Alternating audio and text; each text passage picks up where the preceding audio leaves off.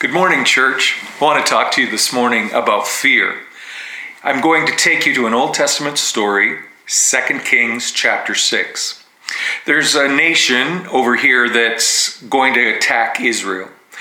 The king pulls all his plotters and planners and strategists in, his colonels, and, and, and has them all sit down, and he draws up a plan and goes to execute that plan, but here's Israel, and they have already heard about the plan, and they're standing up, waiting for them, and the battle falls all to pieces. That happens once, twice, a few times, and finally, the king of the enemy army comes to his colonels and says, Listen, we have a traitor here, and I need to know who it is. We're not leaving this room until we find out who it is. And uh, the bravest colonel in the room says, Listen, it's not anybody here. What happens is Israel has an unfair advantage. He's a prophet, he's a seer, he, he sees into the future. And he knows everything that's going on. He hears what you say, even in the privacy of your own bedroom, and then goes to the king of Israel and tells him what's going to happen. And when we show up, they're standing there ready, and the element of surprise is completely lost. Well, the king can't believe that such a person exists. And so he says, I want us to pull every resource. I want us to get every man, every every chariot that we have, and I want you to send it to where he is. Find out where he is, arrest him and bring him back here. And so they do that. They they get every bit of resource that the that the country has, and they head for Israel. Information comes through the intelligence department that he's living in this particular city. This man named Elisha, and uh, so they send everybody over there to to get to Elisha.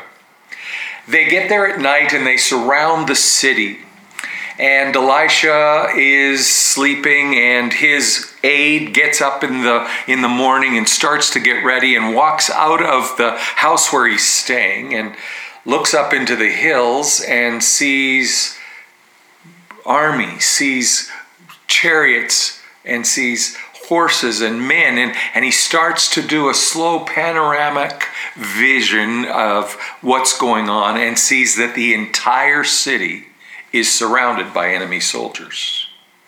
Immediately, absolutely immediately, fear grips his heart. Now, when fear comes, it it, it, it, does some things. It, it freezes us up. It, it causes our minds to race in irrational ways. It sends us off into all sorts of places that aren't healthy, that aren't right, that aren't rational sometimes. But uh, this this young man stands there and and sees this all and then runs back into the house wakes up the prophet and says you've got to see this. What what are we going to do? There's there's more of them than there are of us. There's they're, they're more powerful. They're better equipped. They're better armed. We we don't have a chance. We, we better talk about what the best way to surrender is but the older man, Elijah, Elisha, is, is not moved, is, is, not, is not concerned at all. He, he says, Listen to the young man, don't worry. Well, that's pretty easy to do when when uh, you, you're older and you're, you're not worried about what's going on, and to say to somebody, "Don't worry," but that doesn't really lift off the fear, doesn't take away the the panic. But uh, he says, "Don't don't worry." Why would Elisha say, "Don't worry"? Well, you see, Elisha had already had this connection with God, had already heard what was going to happen. God had already spoken to Elisha and said, Listen, I'm going to do for you today what I've been doing for you all along. I, am I'm, I'm going to give you ability, supernatural ability, to do things that everybody else thinks is impossible. Don't worry about it. There's right now, he says, there's an army coming towards you, but don't don't worry about it. I've got you covered. And uh, so they walk out of the house together, and, and the young man says, "Look, look everywhere you see. There's there's chariots. There's there's armed men. There's men on horses. We don't have a chance." And again, don't worry, says Elisha. And then he just takes and he prays over the young man. He says, God, open up his eyes. Open up his eyes to see who you are. Open up his eyes to see what you're doing. We sing that song, God's working even when we can't see it. God's working even when we don't know it. And, and God is working. He's working in, in this situation, He's working in our situation. But, but Elisha just takes and he puts his hand on the young aide's head and says, God, open up his eyes. It happens. All of a sudden, the young man is not seeing his circumstances, is not seeing the fear, is not seeing the enemy, but all of a sudden he sees God. God was always there, but now he has the ability to see God. And, and he looks and he sees not only the enemy armies, but in bigger numbers, in greater quantity, and with greater strength. He sees horses and men and chariots of fire, all representing the power and the presence of God. And all of a sudden, he realizes that he has nothing to fear. He never did have anything to fear. He just didn't see God, didn't see God's involvement. And uh, the story goes on, and I'm going to encourage you to take your Bibles, go to 2 Samuel chapter 6 and read the entire story because it's an incredible story. Uh, this same man, Elisha, who goes out and prays over his aide that his eyes would open, then goes to the enemy army and prays that God will close their eyes and make them not see who he is and where they are. And he, he leads them. He says, You're at the wrong place. Let me take you to where you're supposed to go. And, and he takes them to another city and, and they walk right into an ambush and they're, they're arrested and, and they're fed and treated. And, and so they're uh, treated well. And, and, and so the, the war that was supposed to take place doesn't take place. And the enemy army is, is captured and, and all of that is quelled. I, I, I tell that story because I know that lots of us are looking at what's going on in our world today. I know lots of you are afraid to go outside because of uh, the virus. A lot of you are watching the, the markets go up and down. It sort of feels like the drop of doom at the Edmonton Mall. It's just a fearful kind of time. And, and that's because we're looking at what everybody's seeing. But, but this morning, I, w- I want to pray for you. I want to pray for our church family that we would have our eyes open that we would see God, that we would see what He's doing. That uh, by seeing that, everything that is pressing in on us and, and lying to us and saying this isn't going to end well, it, it's going to end in disaster. Remember the verse that comes out of Jeremiah God has a plan and it's to do you well, it's to do you good. He's not here to destroy you, He loves you way too much. God's still on his throne as he's always been on his throne. He, he, he wasn't thrown off by the coronavirus. He wasn't thrown off by, by falling markets. He, he, he knows what he's doing. In fact, I want you to understand this. I believe with all my heart that God is opening up doors for the greatest thing that's ever happened to happen in our country. I, I, believe with all my heart that God is, is uh, preparing us. You know, it says in Acts that. Um, in the last days, he's going to raise up our sons and daughters to speak the truth of God and speak it in such a way and with such an authority that things shift and things happen that that culture changes and that that life comes where there once was death. And it's just going to be an absolutely incredible thing. He says that in the last days that that that dreams that were only concepts and and uh, uh, visions that were only on the planning board are going to become realities.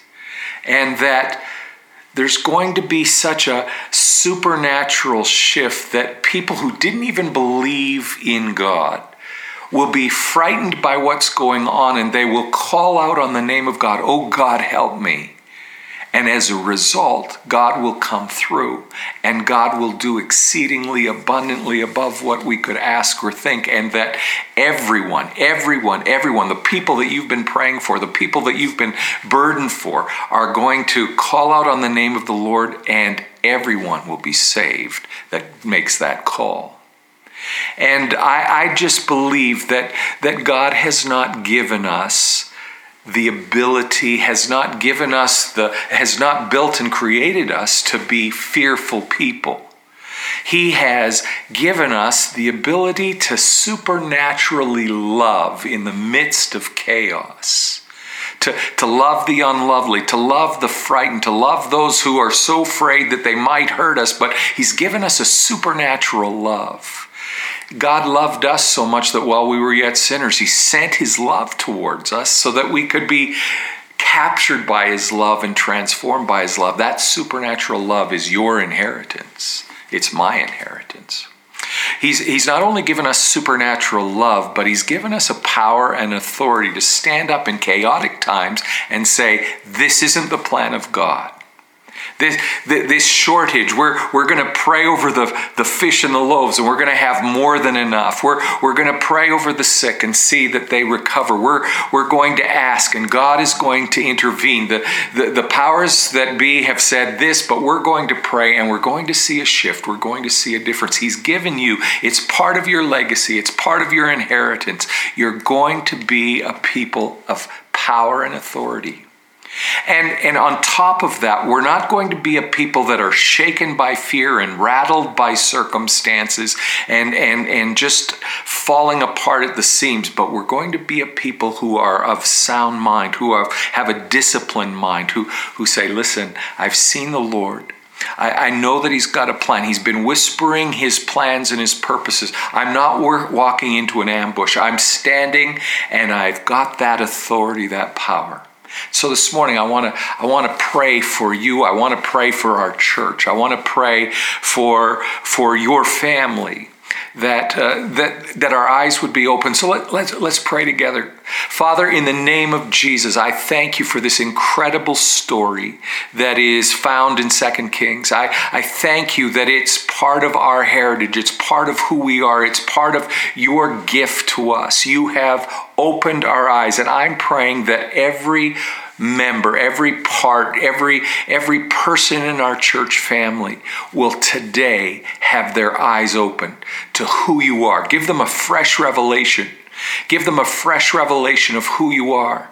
As they open up their Bibles and as they read through the New Testament, as we're doing this year, God, I pray that you would speak to them and that it would be more than just words, but it would, it would shift where their heart is, it would shift where their mind is, and that there would come a confidence, there would come a peace, and that that, that hope of who you are would, would be so very real to them.